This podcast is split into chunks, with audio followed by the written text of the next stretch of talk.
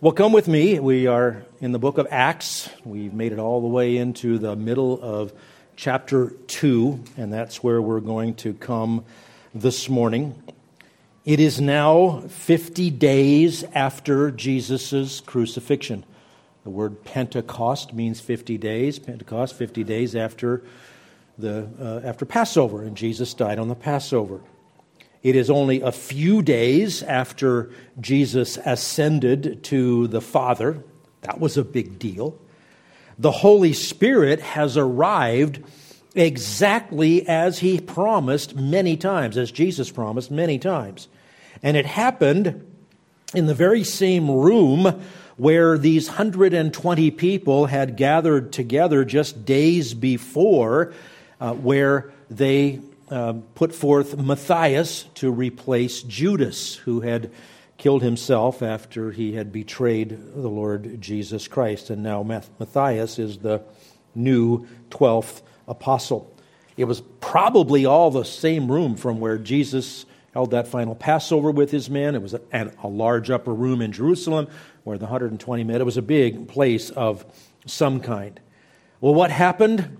Let's get a running start on our text for today by looking back to the beginning of the chapter. When the day of Pentecost had come, they were all together in one place. And suddenly there came from heaven a noise like a violent rushing wind, and it filled the whole house where they were sitting. And there appeared to them tongues as of fire distributing themselves. The, the, words imply that there was probably a fire, a picture, something looked like a ball of fire, and then from that, little tongues broke off, uh, distributed, separated, and uh, distributing themselves, and they rested on each one of them. And they were all filled with the Spirit and began to speak with other tongues as the Spirit was giving them utterance. So they're gathered, probably praying. God sent this miraculous sound, uh, probably like a tornado or a hurricane was raging, except nothing was being blown by a wind. It was the sound like that, this in, incredible sound. He also sent a miraculous visual manifestation as those as if tongues of fire broke apart and rested on each of the ones in that room. Would that be something to see? Well, a crowd heard the sound and they began to gather to see what was happening. And then came the other miracle. All those that gathered in that room began to speak the mighty deeds of God, but they spoke in languages that they did not know. But they were the native languages of the people in Jerusalem who were visiting from all the places around the Roman Empire for the feast of Pentecost. At least 16 different languages or distinct dialects of languages are mentioned in verses 9 through 11. That was the first ever manifestation of the gift of tongues or gift of languages. As 1 Corinthians 14, 21, and 22 explains, that was part of the, the signs that God gave to unbelieving Israel, validating what Jesus said. Remember, after his miracles, the leaders of the, of the Jews said, Yeah, we see the miracles. They're all done by the power of Satan. That man is satanic. And Jesus said, Your kingdom is going to be taken from you and given to a nation producing the fruit, of it. God was going to turn his back on Israel for a time. And, and that's the time in which we live. Well, tongues was a sign that that was happening, that God was now going to be bringing those Jews who did believe and all the Gentiles who believed together into one new entity, not the nation of Israel, but the body of Christ. We know there were 120 believers initially in that room, and it was an astounding thing that they were part of. We know that they knew of the promise of the arrival of the Holy Spirit, which Jesus had mentioned on that very day that he ascended. But there's no reason to think that they were even remotely prepared for the miracles of the sound, the fire, and the foreign languages. Look down to verse 6. And when this sound occurred, the crowd came together, like somebody set off a siren echoing through Jerusalem. Come see what this is about. And they were bewildered because each of them, each one of them, was hearing them speak in his own language. They were amazed and astonished, saying, Why, are not all these who are speaking Galileans? How is it that we hear them in our own language to which we have been born? This great crowd came to find out what was going on. Now, they promptly snarked about Galileans. You know, what can any good thing come out of Nazareth? That's a little tiny village up in the up in the mountains where the where the rednecks live. No good thing would come out of Nazareth. What, these are all Galileans, and they were all Galileans then, because at least the apostles, because uh, Judas was the only Judean among them, and he was gone. He'd be replaced with another Galilean. So um, they just thought, well, it's impossible that people from that redneck area of Galilee would know other languages. All the more amazing. You know, if it, if it was a, you know, a, a college of linguistics, maybe you'd think somebody could pull that off. Not so here. But what was going on was undeniable. Skip down to verse 11. We hear them in our own tongues speaking of the mighty deeds of God. And they all continued in amazement with great perplexity, saying to one another, What does this mean? Cue Peter for the sermon that we're going to start looking at today. He's going to explain what does this mean. But others were mocking and saying they are full of sweet wine. As always, when God does something, there are the ones who ridicule it. People who don't believe what they see or hear about God are quick to dismiss it with a, with a joke or to demean the people who make them uncomfortable with their message. And in this case, the, the mockers accuse the apostles and all the others of being drunk. Well, that's where we're going to put in today, at that scene. Chapter 2, verses 14 through 36, is the first evangelistic sermon recorded in the book of Acts. And today we're going to get through verse 23. Maybe next time the rest of the sermon, but I reserve the right to give up on that idealistic view about Wednesday when I get that. Well, we'll see. Today, verses 14 through 23. It's pretty easy to outline it. Number one, this is really important, verse 14. Number two, this is not what you suppose, verse 15.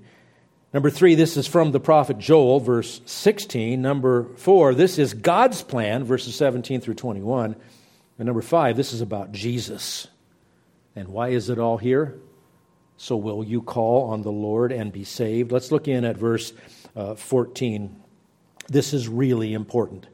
Now we know Peter, if you've read the Gospels, he was, he was a, a very strong personality, a strong natural leader, if you will among the disciples. He was always uh, named first in the lists of them. He was always the first one to, uh, to speak up, good or bad. Um, we know he hit bottom when he cringed and cursed before a servant girl who said, weren't, weren't you a follower of Jesus the night that he was arrested? But now he's been restored, and today we meet the spirit filled version of Peter, who's going to be the number one spokesman for the early years of this new era. Now, as witnesses, eyewitnesses of the risen Christ, all 11 of the other apostles stood with him with their full support. I picture them standing as a group with Peter stepping forward and being the, the speaker. Chapter 2, verse 14. But Peter, taking his stand with the eleven, raised his voice. That's what you do when there's no amplification and you got a huge crowd. He raised his voice and declared to them, Men of Judea, and all you who live in Jerusalem, let this be known to you and give heed to my words.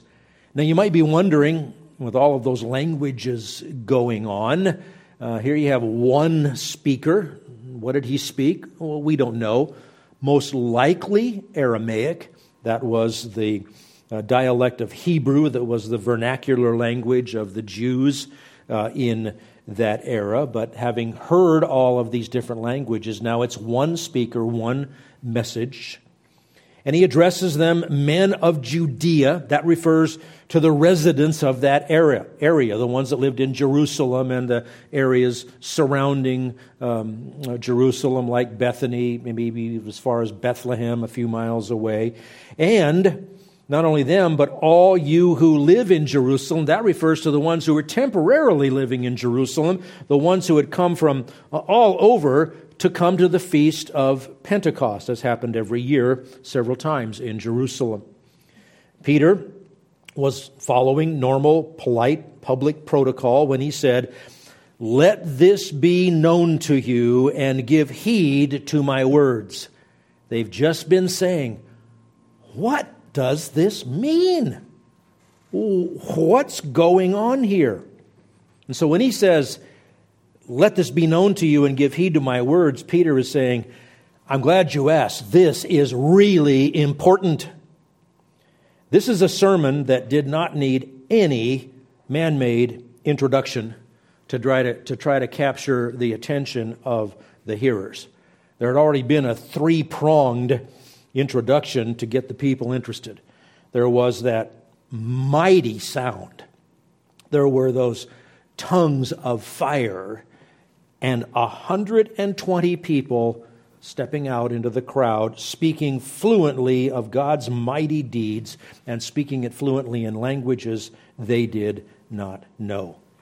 Yeah, this is something important. Now, secondly, Peter and the others had heard what was being said. Uh, what does this mean? But he starts out with refuting that silly thing the scoffers said that these people, including the apostles, were all drunk. Now, I've been around some drunk people. I have never heard them speak eloquently of the mighty deeds of God, especially not in languages they don't know. They forget the one they do know if they're drunk enough. Verse 15. It didn't take long to refute this. For these men are not drunk, as you suppose, for it is only the third hour of the day. How does he deal with that? Well, that's absurd. It was only the third hour of the day by Jewish reckoning, three hours from sunup, so roughly nine o'clock in the morning. And even people who are drunkards were not usually inebriated so as to do strange things by nine o'clock in the morning, let alone 120 of them all in one place at one time, all doing the same thing, let alone declaring the mighty deeds of God. So, this is really important. These people are not intoxicated. Number three, verse 16. This is from the prophet Joel.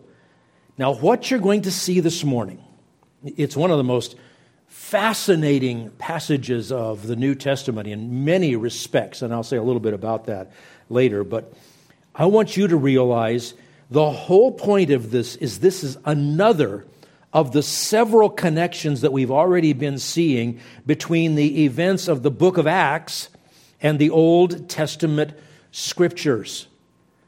This is important. These people are not drunk, verse 16, but this is what was spoken of through the, through the prophet Joel. Obviously, Peter already had been given special insight from the Holy Spirit, presumably the other apostles as well, concerning what was going on. And, and don't, you, don't you wish that there was a, a footnote there that would give us the Bible references? Which mighty deeds of God were they talking about? well, probably a lot of them. And probably the people that spoke more than one language might have gotten to hear even more than those who only spoke one or, or two. But those weren't the only things that make the connection and that, that show us that this is the next step in unveiling God's plan of redemption. He planned it before the foundation of the world. He predicted these things that would happen before they did. He sent his son in the fullness of time at exactly the right time, to the right place to be born of the right woman on the right day to do all the things that he did, to go to the cross voluntarily, lay down his life for sinners, rise again, ascend to the Father. It's all one story. It's all connected, and you can't leave out parts of it and understand the whole. So, it's really important. It's not what you suppose. They're not drunk. This is from the prophet Joel. This is God's plan. Number four. Now, what's going to happen here is Peter is going to quote Joel 2 28 through 32. It is one of the most fascinating examples where the Old Testament is quoted in the New Testament and applied in a powerful way. Now, before we read this section, these next five verses, I want to say two things about them. First of all, um, you know, we preach from the New American Standard Bible here, uh, and that's the version that you will see on the slides when I when I show these to you. But you'll notice in the New American Standard Bible, it is printed in all caps. That's to make it clear that the words come directly from the Old Testament. That's a helpful feature I really appreciate about the New American Standard Bible. You can look at a page and the all caps stand out to you that is a, just a, a visual way of portraying to you all this is interconnected. This is somebody in the New Testament building their message on what is revealed in the Old Testament. It's all interconnected. It's one story, it's one plan. Now, it's all caps in your Bible. This is not a text message. Peter was not shouting. Well, he raised his voice because it was a big crowd. Second thing about this in the way that it was revealed to Joel and recorded in his book, it was uh, written in the form of poetry. That means the primary characteristic of Hebrew poetry is parallelism. It's written in, in two line pairs. Sometimes it's say something and then say the same thing again in different words, or say one thing and then contrast it in in, in different words. Sometimes the parallelism is more sophisticated, like line A, line B, and then repeat the message of B, and then repeat the message of A. There's multiple you know, versions of contrasts and chiasm and other things that, that you can do with that. But that's the primary characteristic of it is that it's Hebrew poetry. Now, when you translate poetry from one language to another, you can get the meanings of the words pretty uh, precisely. But it's impossible to maintain the poetic form. There, you can't uh, reduplicate the meter or the rhyme or anything um, like that. Um, and it's, it's much more difficult, if you will, to verbally translate. So, the best we can do in our English Bibles when we are recording something that's Hebrew poetry is to print it in the line by line format rather than as regular prose. And so that ought to tip you off if you see things where it's not just you know, in paragraph form, it's line by line, it's almost certainly a, a poetic quotation.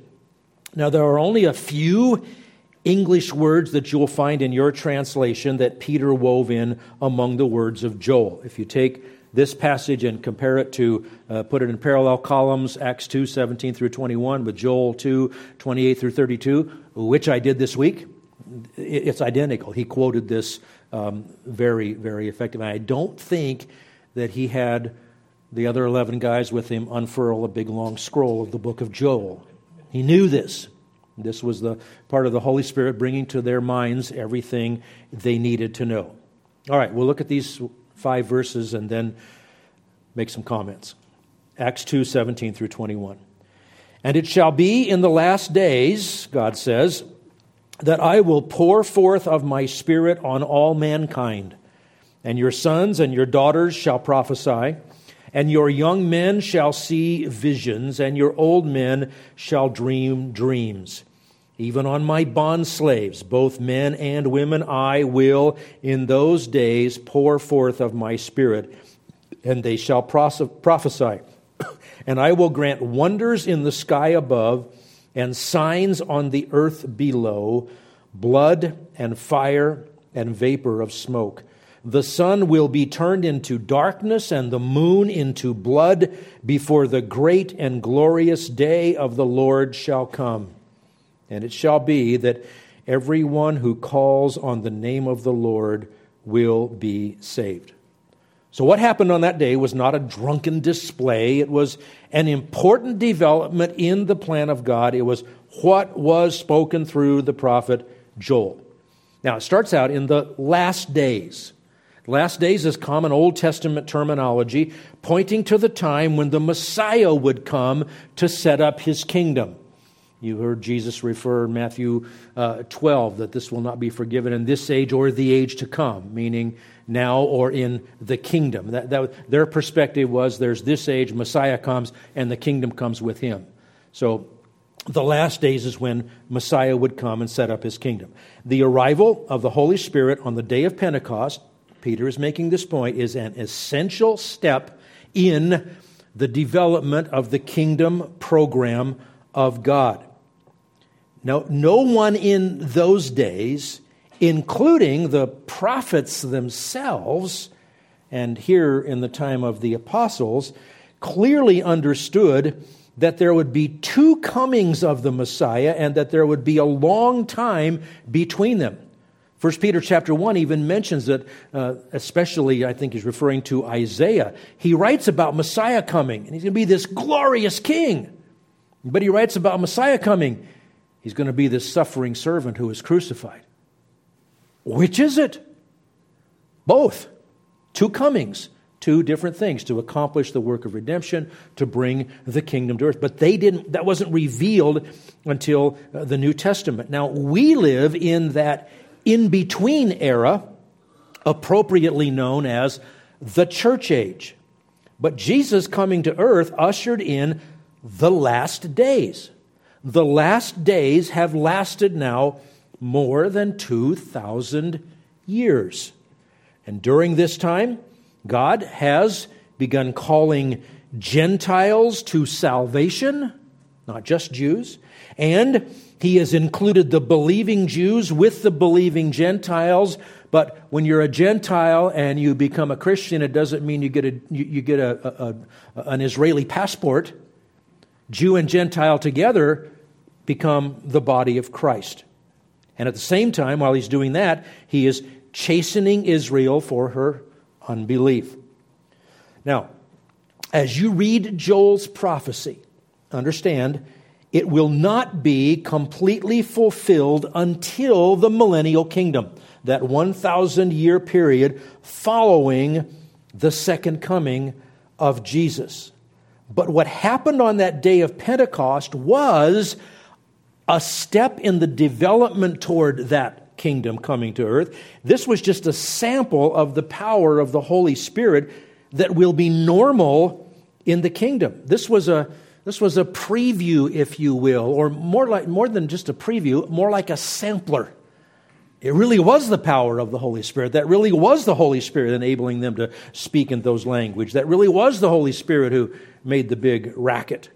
So we're getting this little um, preview of things, but understand we in this era—it's between the coming of Christ and the second coming of Christ, He is the King, he is the King of kings and Lord of lords who has set up the kingdom on earth. But right now, the king is not present.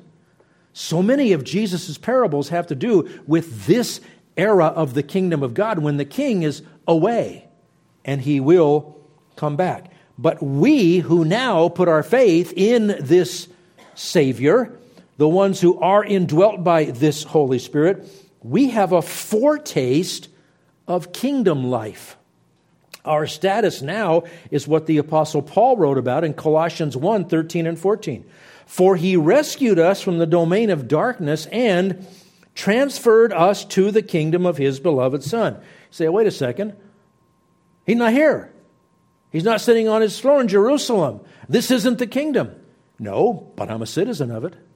So we are now ambassadors for a foreign entity, the kingdom. We've been transferred to the kingdom of his beloved Son, in whom we have redemption, the forgiveness of, son, uh, of sins. We have the spiritual blessings of the new covenant. We have the spiritual blessings that will be fully manifested in the kingdom. And in his millennial kingdom, God will pour forth of his Spirit on, and notice he says, all mankind, because it's going to be Jews and Gentiles. Now, it's also clear, as you read through Joel's prophecy here, that the things Joel mentioned are not all fulfilled in this age. We don't know what all kinds of prophesyings and dreams and visions will be more commonplace during the millennium. We know that there was prophecy in the early church, but that revelatory kind of prophecy has ceased for now. That gift of tongues has ceased, and there's a reason for that explained in 1 Corinthians 14. But we also know that we have not seen the wonders in the sky above and the signs beneath. He's not talking about beautiful sunrises and sunsets and majestic vistas. Uh, those wonders didn't happen at Pentecost. There was no blood and fire and vapor of smoke. There was the tongues of fire, but he's talking about real fire.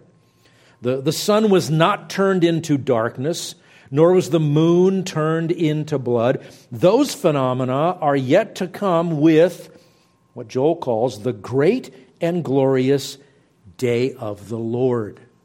So, last days, that's when the Messiah comes. The king is here. The day of the Lord is a, a phrase that's used several different ways in the New Testament, but there's an overarching theme to them. It's the day when the Lord takes over the day of, of the Lord. Now, the day of the Lord is sometimes used in certain passages to refer to some time when God does a certain kind of judging.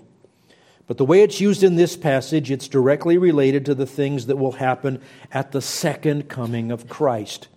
Jesus is the Lord, and when he is unveiled, what a day that is. You might even call that the day of the Lord. But it's probably broader than that.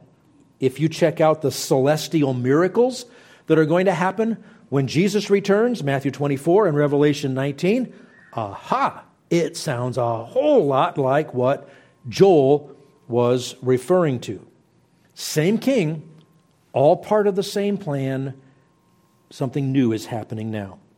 Now, there are several uses of Day of the Lord, as, as I said, but I think you'll do fine if you think of it as the great and glorious day of the Lord begins with the next event on God's calendar, the rapture of the church.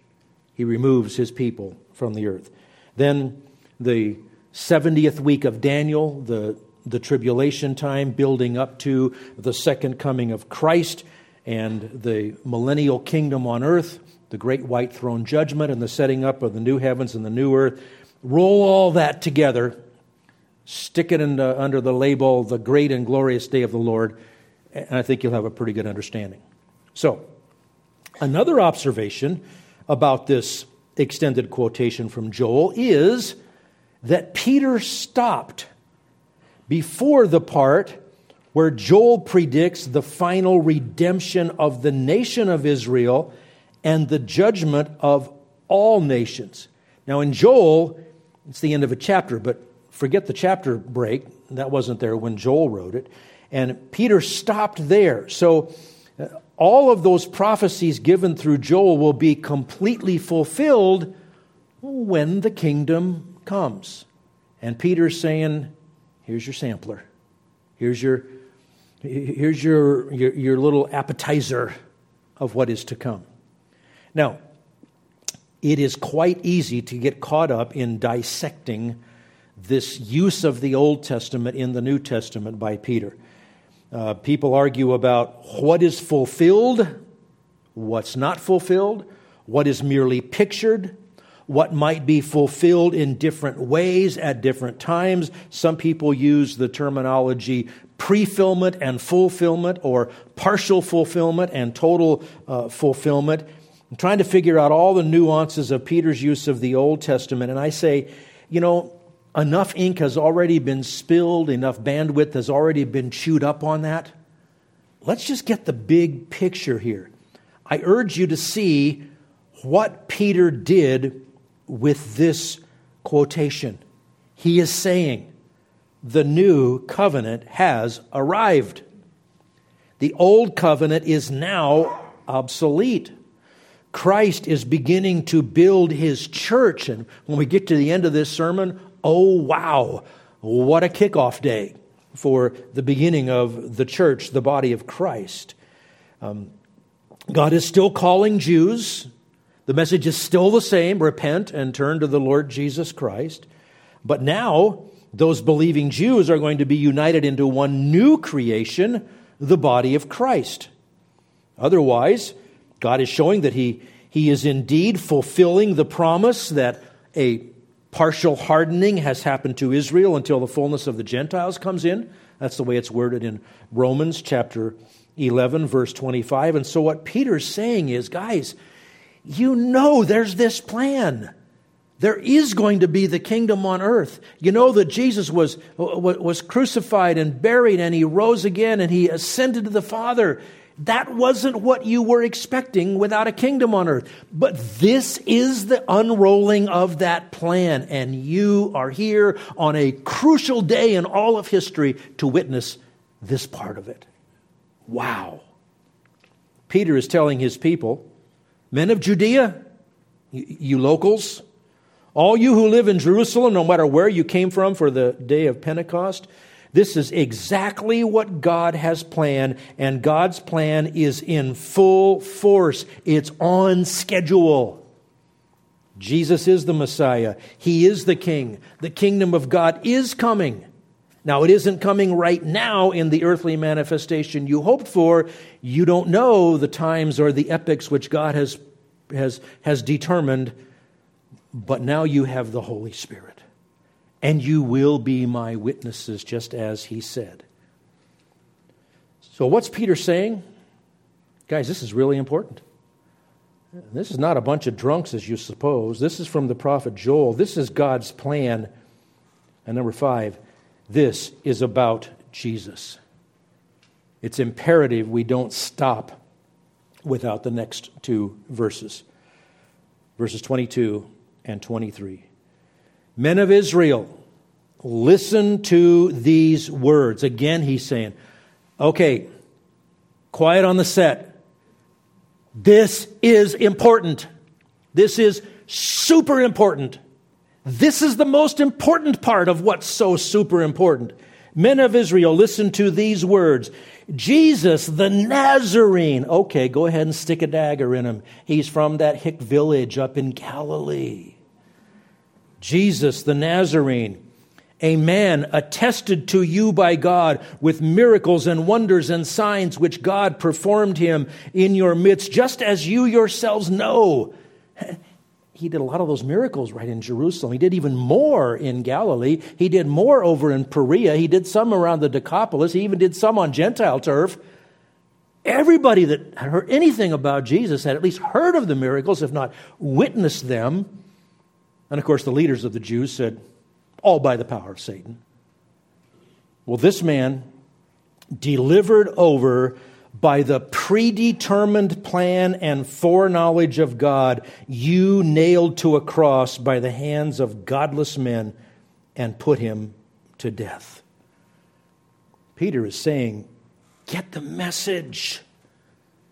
Get the message. This is the next step in the unfolding of God's plan of redemption. It's not a shock. Well, it might be a shock, but it wasn't um, it wasn't without being predicted.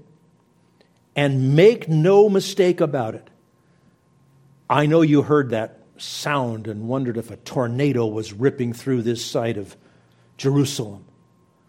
If you were close enough to see it, you saw what looked like tongues of fire resting on all 120 of us. I know you heard about the mighty deeds of God and you heard them in your own language from people who don't know your own language. This is glorious. But make no mistake, this is about Jesus. You cannot ignore him and have any part in the kingdom of God. He is the one and only way to God, the way, the truth, the life. No one comes to the Father but through him. Don't sneer about his roots in Galilee, even if you think there's nothing there except a bunch of uneducated rednecks. Don't dismiss the, inter- the eternal significance of all those miracles and wonders of signs which God performed, all of which attested to Jesus' deity. Don't forget, it was your spiritual leaders who rejected him and delivered him over to be crucified. And that's why God is now turning primarily to the Gentiles. This was all done, remember, it's connected, according to the predetermined plan and foreknowledge of God. Predetermined plan is a combination of two Greek words that means that God marked this off as his plan according to his own counsel, which he set before the foundation of the world. Uh, one of the words here, predetermined, uh, our word horizon comes from it. Horizo is to mark off the horizon. That's where we're going. You know, you're driving across a long, long, straight, flat road, and there's the point at which your vision runs out. You can't see past it. God sets the point where the road is going to take us. This is the plan of God. And don't mistake it, it all runs through Jesus. There is no hope for anyone who rejects him. It's the one plan of God. Now, this Jesus, who came, who was the king, who is the king, who did all of those great miracles, he was delivered over by the predetermined plan and foreknowledge of God. And what happened? You nailed him to a cross by the hands of godless men and put him to death. We'll come back to that phrase in later sermons. But understand, this was also according to the foreknowledge of God. Now, predetermined plan, setting from afar off what the horizon is. Foreknowledge of God, foreknowledge is a fancy word that means to determine a relationship in advance. A lot of people really cop out on what this word means and they get it very wrong. Foreknowledge does not mean that God pulled back the curtains of time, looked into the future, and saw what was going to happen. He knows that all the time. Knows the beginning from the end because he lives outside of time. God doesn't have a tomorrow. It's all now. Let that percolate for a while and you'll have smoke coming out of your ears.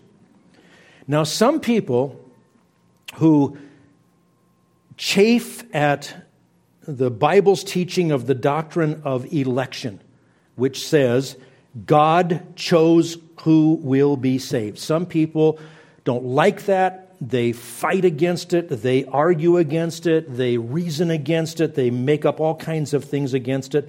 Well, they say that the foreknowledge of God means that He peeked ahead and He saw who would choose Christ, so He chose them according to that foreknowledge that He gained by looking into the future.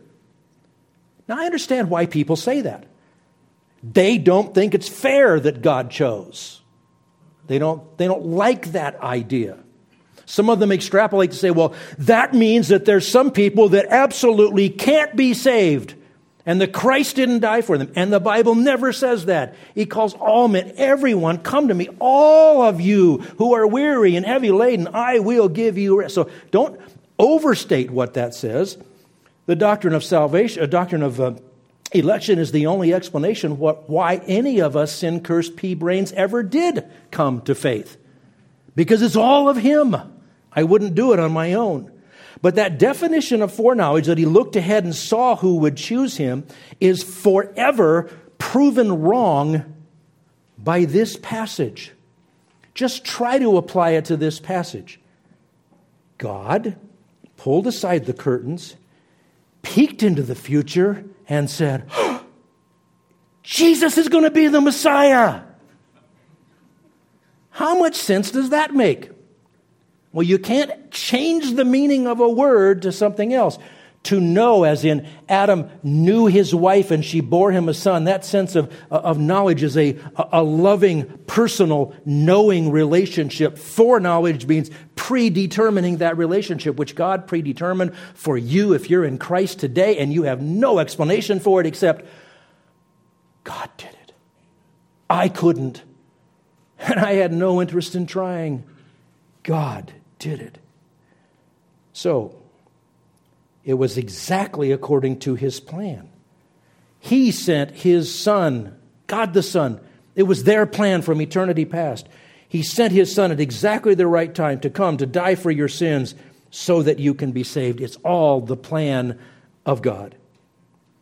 Jesus died a totally undeserved death, put together or brought about at the hands of godless men who put him to death. Jesus was the only innocent man ever died, ever to die, ever to be killed. God raised him from the dead. 1 Corinthians says that the good news, the gospel, is that Christ died for our sins according to the scriptures. He was buried and he rose again the third day according to the scriptures. The scriptures, the scriptures, the scriptures, God's plan, God's plan, God's plan from beginning to end. This event in Acts chapter 2 is one of the spectacular days in the unfolding of that plan. We must believe in Him in order to have life. Yeah, this is God's plan. And it's about Jesus. So, will you call upon the Lord? And be saved? Did you catch the punchline of Peter's quote from Joel? The very end of it? It's Joel 2:32 in the Old Testament, Acts 2:21 in our text. And it shall be that everyone who calls on the name of the Lord will be saved. You heard that sound? You ran over here with the crowd. You're saying, what does it mean? It means you can be saved. Now keep coming back here to hear the rest of this marvelous sermon of Peter. Go ahead and read it on your own if you'd like, but don't just drink in the beauty of the unity and the connectivity of the whole Bible as one story from beginning to end. Don't leave it there. Don't just say, Oh my, that was nice. I learned so much. It's here for one reason you can be saved. You may have heard countless sermons, but if you have never repented and called on the name of Jesus, what does that mean? The name of Jesus is everything that he stands for. Calling on him to save you because you can't. If you outstripped every human being that has ever lived in the category of good works, you would fall infinitely short of being good enough if you've ever once sinned. And you've done that probably since the sun came up. Understand, it's His work call out to Jesus Christ to save you from your sin and its just penalty, which you deserve, which I deserve. Now, I couldn't resist it last time we were in Acts. I can't resist it again today. Maybe next week we'll get to it, but would you skip down to verses 38 and 39? After the rest of his sermon, these people, it says they were cut to the quick. I like the King Jamesy part of that. Pierced through in their hearts, understanding we have a sin problem. We need a Savior. What do we do? And that's where we have this in Acts 2 38 and 39. Peter said to them, Repent. And that is an aorist active imperative, which doesn't mean a thing to you, but it's a that's the most urgent kind of command. You can say, it's a good idea to repent. You should repent. I urge you to repent. No, this is saying, repent, you now, today, this is the day. Like Hebrews says, today is the day of salvation. If you don't stand 100% relying on Christ and Him alone and nothing else to save you from the penalty you deserve, which is an eternity in the lake of fire, being tortured day and night forever and ever, if you don't know for sure that's not your destiny, you're not in Christ, today is the day. Call on the name of the Lord. And if you have, oh, what good news do we have to tell the people that are still headed for that horrible lake of fire? Repent. And each of you, you can't get there on anybody else's coattails, each of you be baptized in the name of Jesus. We'll talk about that they just saw the baptism of the Holy Spirit. Be baptized in the name of Jesus Christ for the forgiveness of your sins, and you will receive the gift of the Holy Spirit. You think it was miraculous what those people were doing? You can have that same Holy Spirit. For the promise is for you and your children, and for all who are far off, as many as the Lord our God will call to himself. Now, you see a subtlety there? You and your children. He's talking to the men of Judea and you who are dwelling in Jerusalem, to you Jews now, and exact same message for all who are far off. Who's that? That's all the Gentiles. And my friends, if you didn't know that you were mentioned in the Bible, you are, and there's one place right there. You who are far off, as many as the Lord will call to himself. We are about 6,000 miles from that place. We are 20 uh, centuries from that time. We are far off, and today God is calling every single one here who has not already put their trust in Christ repent. Put your faith in the Savior and you too will receive the gift of the Holy Spirit. Have you done that? Today is the very best day to be saved. Will you call on the Lord? Let's pray. Yes, Father, we call on you. We know all have sinned and fallen short of your glory. We know the wages of our sin is death. That is what we deserve. But Christ died in our place while we were yet sinners. Oh, Father, today, the perfect day for someone here to call on the Lord, the Lord Jesus Christ, your Son, our Savior. And even we who have called on you, what Today's the perfect day for us to be reminded. It is all of you, it is all your work. We cannot save ourselves. And remind us, too, that the, that the invitation is universal. So send us from this place with the message of the good news of our Savior, Jesus Christ, who died for our sins that we might have eternal life. Have your way with us all, we pray, in Jesus' name. Amen.